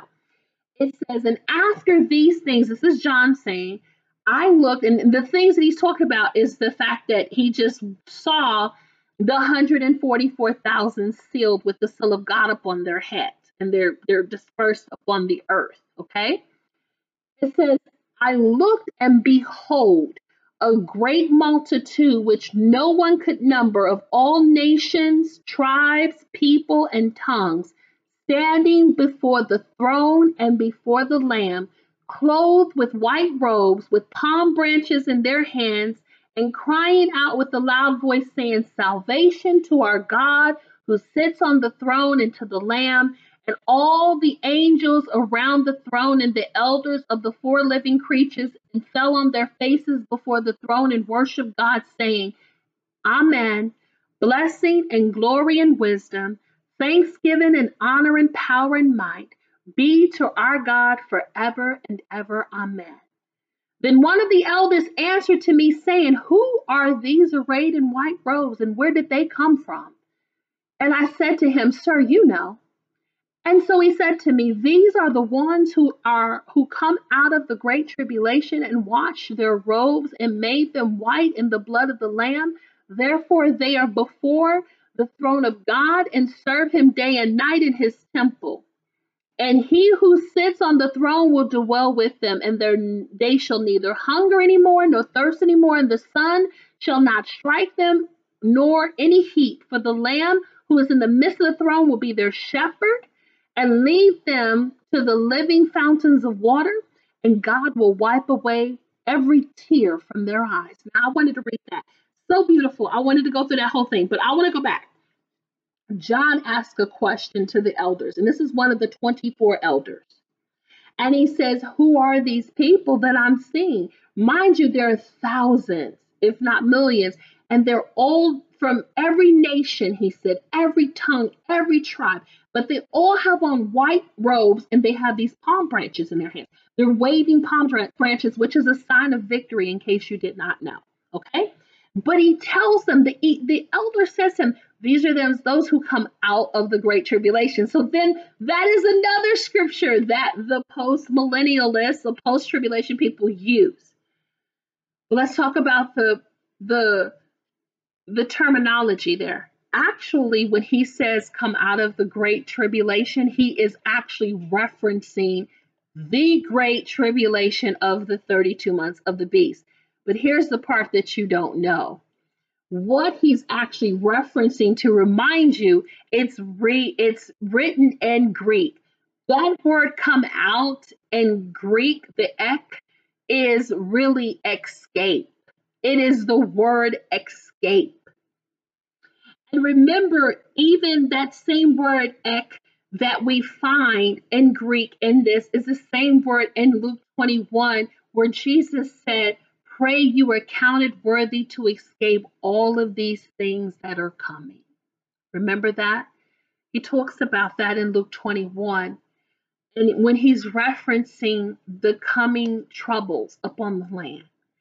So that is meaning to escape, to come out, to to not have to go through, to not endure. It's not a word indicating an endurance because when you talk about enduring, it is something that you have to go through. When he said they were coming out, it wasn't with the, the terminology of endurance that they had endured the great tribulation, but that they had escaped it. Plus, in reference to, in, in addition, not reference, but in addition to that, we're talking about the sixth seal. John still hasn't even seen the other uh, 15 judgments yet. They have not been given to him as of yet. He hasn't seen uh, the mark of the beast. He hasn't seen the false prophet yet. He hasn't seen Mystery Babylon or, or its destruction. He hasn't seen the two witnesses yet. He hasn't seen any of that yet. We're talking about the sixth seal. He hasn't been shown anything else yet. So it doesn't even make sense that the elder would tell him they're coming out of great the great they're they're they've come through, let me put it that way, the great tribulation, which is a 42 month or um, a 42 month um, designated time that John has not even been told about yet. You understand what I'm saying? Doesn't make sense. He's still only on the sixth seal. So, so these are the things that I wanted um, to point out to you. And and there's other scriptures that indicate that uh, the rapture, the harpazo, or shall I say more so, the church of Jesus Christ also does not go through the tribulation. Just going back to the the post millennialist or post tribulation rapture uh, belief people, and I don't know if post millennialism is in the same category. It's to me, you might as well not believe in a harpazo if you believe that the church is going through the entire tribulation. There's no point. And the church being uh, caught up in the air to come right back down. There's there's no there's no reason for it. We might as well just stay here on earth and just wait for Jesus to come at that point, you know, because he's coming back for the millennial reign anyways. But in First Thessalonians, I know I'm kind of bouncing back and forth between uh, Revelation and First Thessalonians and Corinthians, but in First Thessalonians chapter five, verse nine, um, and, and 10, I should say, it's the this one scripture that we know, and Paul tells us, and he says, For God did not appoint us to wrath, but to obtain salvation through our Lord Jesus Christ, who died for us that whether we are awake or sleep, we should live with him for uh, we should live together with him. So really, that First Thessalonians chapter 5, 9, and 10 is actually goes hand in hand with First Thessalonians 4, 15 through 18, because he's telling us and would obtain salvation. Salvation, even though we say we got saved, when we go, uh, whether you're at an altar, whether you're quietly within yourself saying, you know, we're confessing your sins, um, asking Christ into your life, confessing that Jesus Christ is your Lord and Savior, we call that salvation, obtaining salvation. But obtaining salvation is only the first half of it. We have to actually maintain salvation throughout the remainder of our life. And that's why Jesus said, um, Those who endure to the end shall be saved. The salvation actually comes at the end of your life.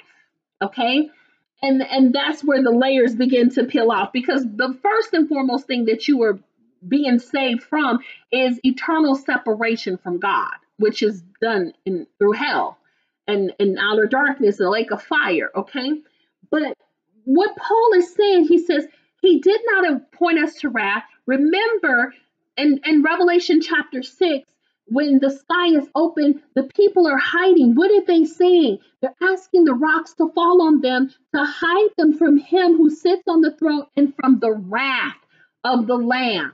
The wrath. And so I know also some people that that goes back to the mid tribulation believers. Again, you would have to believe that the tribulation is seven years for it to be a midpoint tribulation. So there's a little bit of a discrepancy there um, because there isn't a seven year tribulation. We don't see that anywhere in the entire book of Revelation indicated. Again, we do not see that anywhere.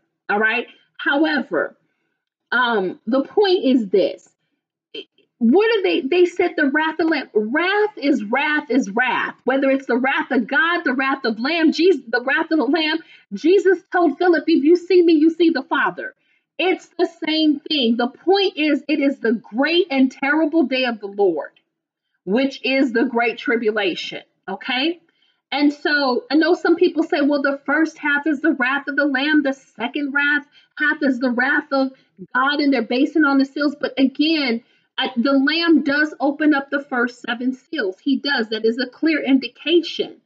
But again, with those 21 judgments, we do not see anywhere in the book of Revelation where it's written that it begins at a seven year period. The only indicator, again, that we see is a 42 month period, and that's it. Okay? But Paul lets us know we have not been appointed to wrath, but what? To obtain salvation. That goes back to what Jesus said in Luke 21. He said, Pray that you're counted worthy to escape these all of these things that are to come okay through our salvation, or excuse me, obtain salvation through our Lord Jesus Christ, who died for us, that whether we are awake or asleep, and that sleep is in death, we should live together with him. Okay? So, so that is that. Now, the other thing I want to go into before we close, a couple other things I wanted to indicate, and I hope this has been very enlightening for you with these teachings on this. Um, thought provoking, challenging you to get into your word and seek deeper, to pray, to allow the Holy Spirit to edify you in all of this. But the two witnesses, I want to just mention them briefly because of a time frame. Um, you will find the story of the two witnesses in Revelation chapter 11, verses 1 through 6. Okay, if you want to write that down. The part that I want to talk about is um is this. It says it says in verse, well, I'm just going to read it, okay?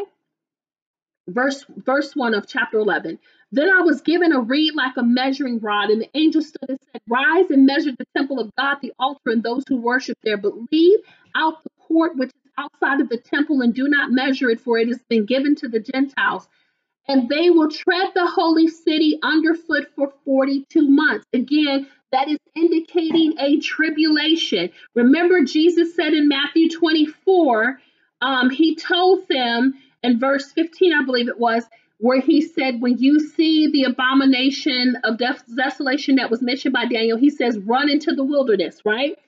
Because there's a time of tribulation that's coming. So they're going to be trampled underfoot. They will tread the holy city, that's Jerusalem, underfoot for 42 months. And I will give power to my two witnesses and they will prophesy 1,260 days and clothed in sackcloth. So there's two references.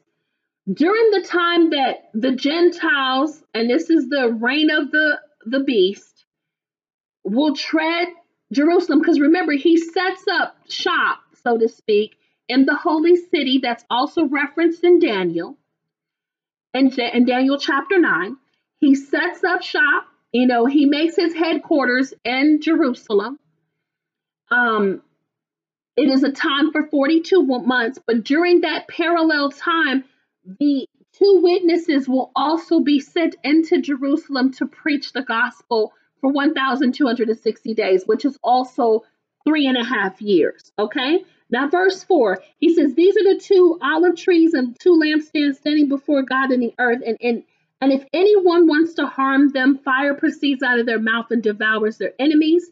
And if anyone wants and and if anyone wants to harm them, they must be killed in this manner. These have the power to shut up heaven so that no rain falls in the days of their prophecy. And they have the power over waters to turn them to blood and to strike the earth with all plagues as often as they desire. So the two witnesses, which there's all this speculation of who they are. Some people say it'll be Moses and Elijah. Some people say Enoch and Elijah. And it can be all of that or none of the above because there's no indicator that it is any of them. And they base that, of course, off of the fact that Moses' turn was used to strike the water in Egypt and turn it to blood. And because Elijah prophesied that the heavens would be shut up for seven years. And so that's where they indicate that from, but that can be anybody. You know, there's also argument that it's Elijah and Enoch because both of them were not because God took them in a sense. You know, both of them were harpazo. They were caught up. They did not see death. They were raptured. There's multiple raptures in the Bible, and the first rapture is Enoch. Okay, the second one was Elijah. So that's that kind of goes out there again for people who say that the rapture doesn't take place there were multiple raptures. You can find multiple ones from the Old Testament counting into the New Testament. And Elijah and Enoch were not the only ones. So I challenge you to study your Bible and find the multi layers of rapture in the Old and New Testament. Okay? But without going off into that, we don't know who the two witnesses are. It is not an indicator of who they are. They can be any of those three people, or it can be two totally different people that we have no idea about. Okay. or one of them could be Elijah just because the promise that Elijah would come before the great and terrible day of the Lord. And we don't know who the other person would be. It doesn't matter, really. It's not one of those things that you should be arguing over. Um, just know that the two witnesses will come. They will preach in Jerusalem and they will preach for 42 months, for three and a half years. Okay. And they will have the power to prophesy and to bring down plagues and even kill people in a sense the powerful cross reference to Revelation chapter 11, verse 1 and 6 that I wanted to uh, get you all to understand or to know about is um, is that the cross references is in Zechariah chapter 4, verses 11 through 14. So this is just to prove to you that there's not much new under the sun. The only thing that was hidden was the church age and the harpazo which was not revealed until the New Testament, but everything else is actually uh, or was already confirmed in the Old Testament. This is why I tell so many people who are really stuck on the New Testament and Paul, Paul, Paul, Paul. We call them Paulines. That's kind of like the nickname they've been given. That you cannot you're missing so much richness by not reading the Old Testament. The Bible is a whole. You cannot have a new covenant without an old covenant. The two go together. The end. I mean, it, it is what it is. So in Zechariah 4, verses 11 through 14, Zechariah has a powerful vision. And I want to read this to you because it is exactly who these people are, the two witnesses in Revelation chapter 11. It says in Zechariah 4 11, starting at verse 11 through 14, it says, And then I answered and said to him, What are these two olive trees at the right of the lampstand and at its left? And I further answered and said to him, What are those two olive branches that drip into the receptacles of the two golden pipes from which the golden oil drains? Then he answered me and said, do you not know what these are? And I said, No, my Lord. So he said, These are the two anointed ones who stand beside the Lord of the whole earth. So remember, God tells John in verse 4 of Revelation 11, These are the two olive trees and the two lampstands standing before God of the earth. But he also tells Zechariah, Who are they? These are the two anointed ones who stand beside the Lord of the whole earth. So Zechariah, that we on written account, was the first person who actually saw the two witnesses long before John saw them, long before Mashiach even came to earth which is really powerful. I think the self fulfilling prophecy behind this that I find to be very interesting is that the official seal of Israel today, and some of you may know this and some of you may not. When we think about the seal of Israel, we typically think of their flag, which is the blue and white flag with the, the six pointed star that they call the Star of David. And there's a lot of controversy about that star. But the actual official seal of Israel is actually the lampstand, which is the menorah, the seven uh, candlestick menorah in between two uh, olive branches. That is the official government seal of Israel. And I just find that to be so interesting and powerful because it's kind of a, it's really a self fulfilling prophecy. They're basing that on Zechariah. You know, the majority of the Jews do not even touch the New Testament because to, to say that that Yeshua was the Mashiach is blasphemy. So they don't even have any idea of what John wrote in the book of Revelation about two witnesses coming to their land and preaching for 1,260 days. So it's really interesting that it's kind of the self fulfilling prophecy that they made that the official seal of Israel, predestining them to having the two witnesses that actually will preach in Jerusalem one day very soon. But unfortunately, as we know, they will be killed and their bodies will be laid in the street for three and a half years, or excuse me, three and a half days. I apologize. And then they will be resurrected and they will be raptured. There's another rapture right there, right in front of everyone. Okay? So the last person, I, the last thing I want to point out to you in our closing is uh, the woman and the woman that um excuse me not the woman that rides the beast but the woman from the sign um in heaven that's in revelation chapter 12 that john sees okay? The woman and the dragon. And i the only thing i really want to point out about the woman and the dragon is this the fact that um in verse uh starting at verse 13 through 17 I'm going to just read that real quick. It says, Now, when the dragon saw that he had been cast to earth, remember, he gets kicked out of heaven, he persecuted the woman who had given birth to the male child. But the woman was given two wings of a great eagle that she might fly into the wilderness to her place where she is nourished for a time and times and a half from the presence of the serpent, or 1,260 days. I wanted to point that out. And that woman that is seen in Revelation chapter 12, I just want to give you a proper breakdown because there's a lot of speculation that the woman, okay, the woman represents the church. She gives birth to this male child um, that is caught up, harpazoed, into the air. Um, people say that that's the representation of the rapture and then she flees into the wilderness. This is something that is also used by post uh, tribulation people that say that it is the church that flees into the wilderness. But here's why that cannot be true the church does not give birth to Jesus, Jesus gave birth to the church. And so and on top of that, the church is referenced as the bride, the bride of Christ who has made herself ready. Um, she also represents uh, the, the the ten virgins, and there's the point is is that the reference of the church is female. Always, it is female attributes, and so the woman giving birth to a male child that is caught up into heaven, that male child cannot, you know, it, it's not the church that's being raptured and the it's not Jesus being raptured. And so that doesn't make any sense, all right? So so but however, Jesus being a male child when he was born, however, he did um he did come out of Israel, and Israel is considered female. Okay?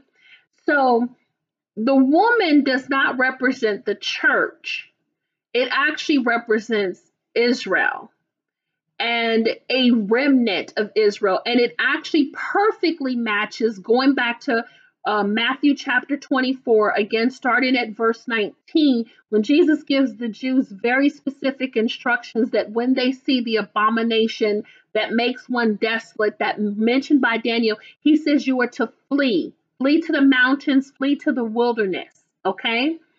And so this woman representing a remnant of Israel, and the reason why I say a remnant is because I need you to understand that even though the Antichrist or the pseudo Christ slash beast sets up shop in the holy city of Jerusalem for 42 months, it's he's not going to kick out all the Jewish people. There will be Jewish people, and I'll even go as far as saying the synagogue of Satan, who will ab- absolutely accept and welcome the beast into Jerusalem. But Jesus gives a clear warning. And I find it interesting because, you know, most Orthodox Jews don't even know anything of the New Testament. So will they really be able to see? I guess for those who are studying studying Daniel and don't believe that that 70th week is necessarily fulfilled through the reign of Antiochus Epiphanes, then perhaps that group could see that this is a bad sign and they'll flee.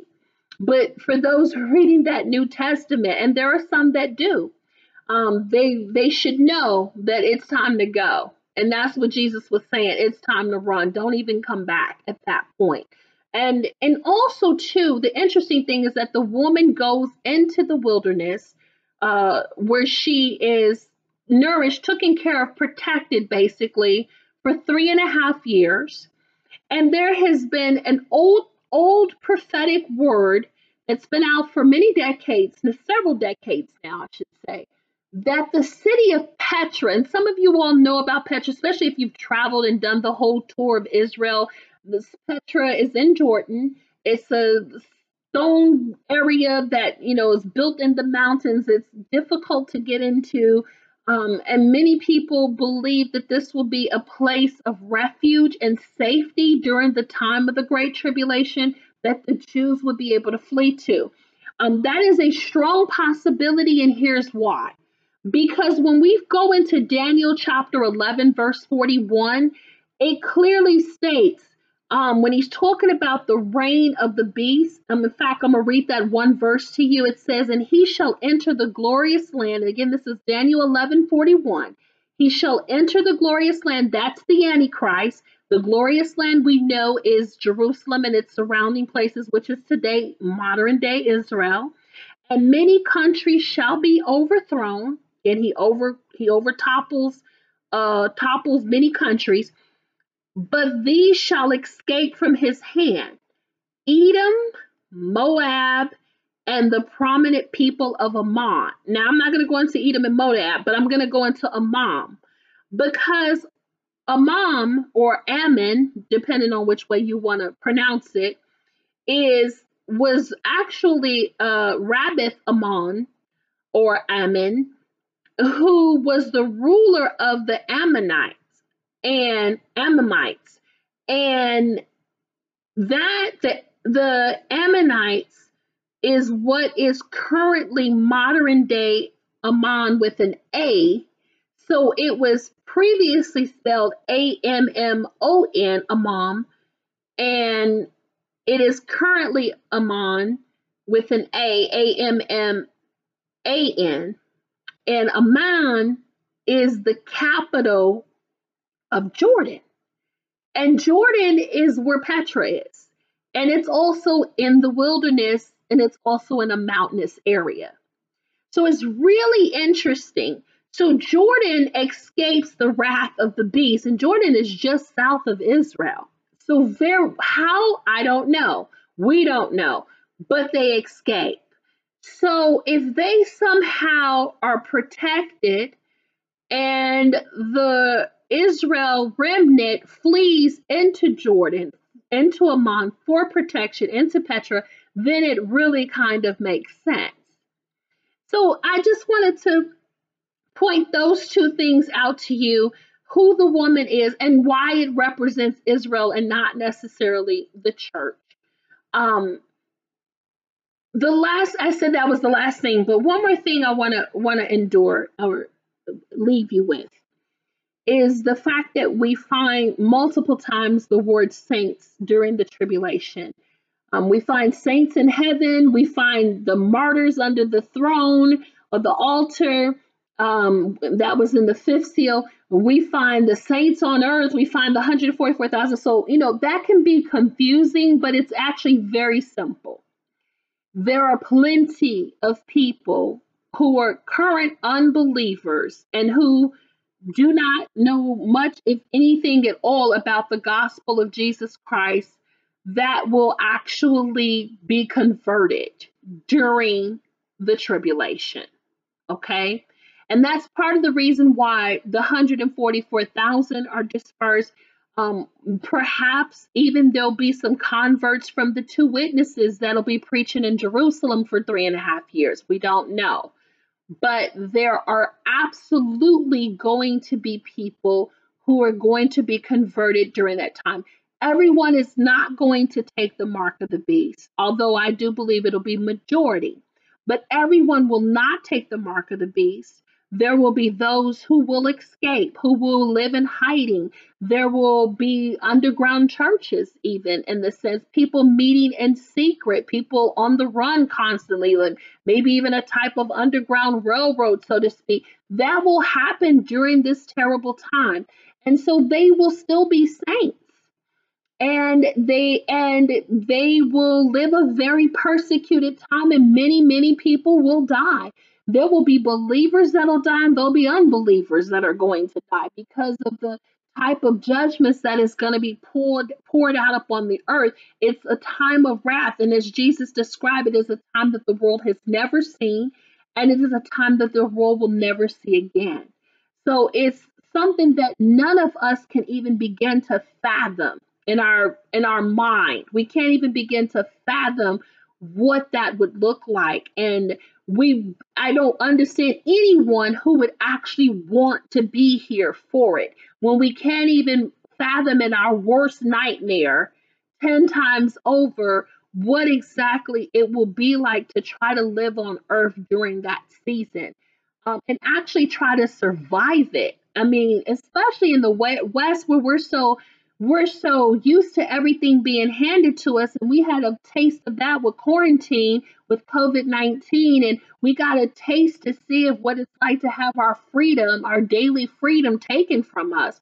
And can you imagine um, that a thousand times greater in a tribulation? We can't even fathom that you know and so i don't understand why anyone uh, in their right mind so to speak would actually want to go through something like that. But the fact of the matter is, is that there will be people who will be left behind. And because of the great trial that is ahead, and they will see it, it will bring forth many converts. Okay. But that is not a designated time for the true body of Christ. And I must add, true body, the wise virgins, not the foolish ones, the wheat and not the tares, the sheep and not the goats. Okay. It's and God has not appointed us to wrath, as Paul has stated, but that we would be in that congregation, that multitude of people that John saw in Revelation chapter 6 with white robes and palm branches in our hands, standing before the Lamb and praising Him day and night. So I pray that this teaching has been enlightening and encouraging and thought provoking, as I said earlier, for you. I pray that this is giving you great understanding. And even if you're not, it will again push you to get into your word, uh, to press in deeper to the Lord and seek his face and and listen to the Holy Spirit and allow him to uh, give you revelation knowledge of who God is, of of his word and understanding of what is going to transpire, and even more so to help prepare you and even motivate you to go deeper and to find out what it is that God wants you to be, who He wants you to be, what He wants you to be in this season. So, God bless all of you. all. thank you for your time. I pray again that this is uh, encouraging to you all. Um, thank you for allowing me into your homes this evening, uh, for or whenever, whatever. For those of you who are listening on our podcast, whatever time of the day, morning, noon, or night that you have been able to listen to this teaching, I want to thank you for taking time out to listen to us. God bless all of you. Until next time, shalom.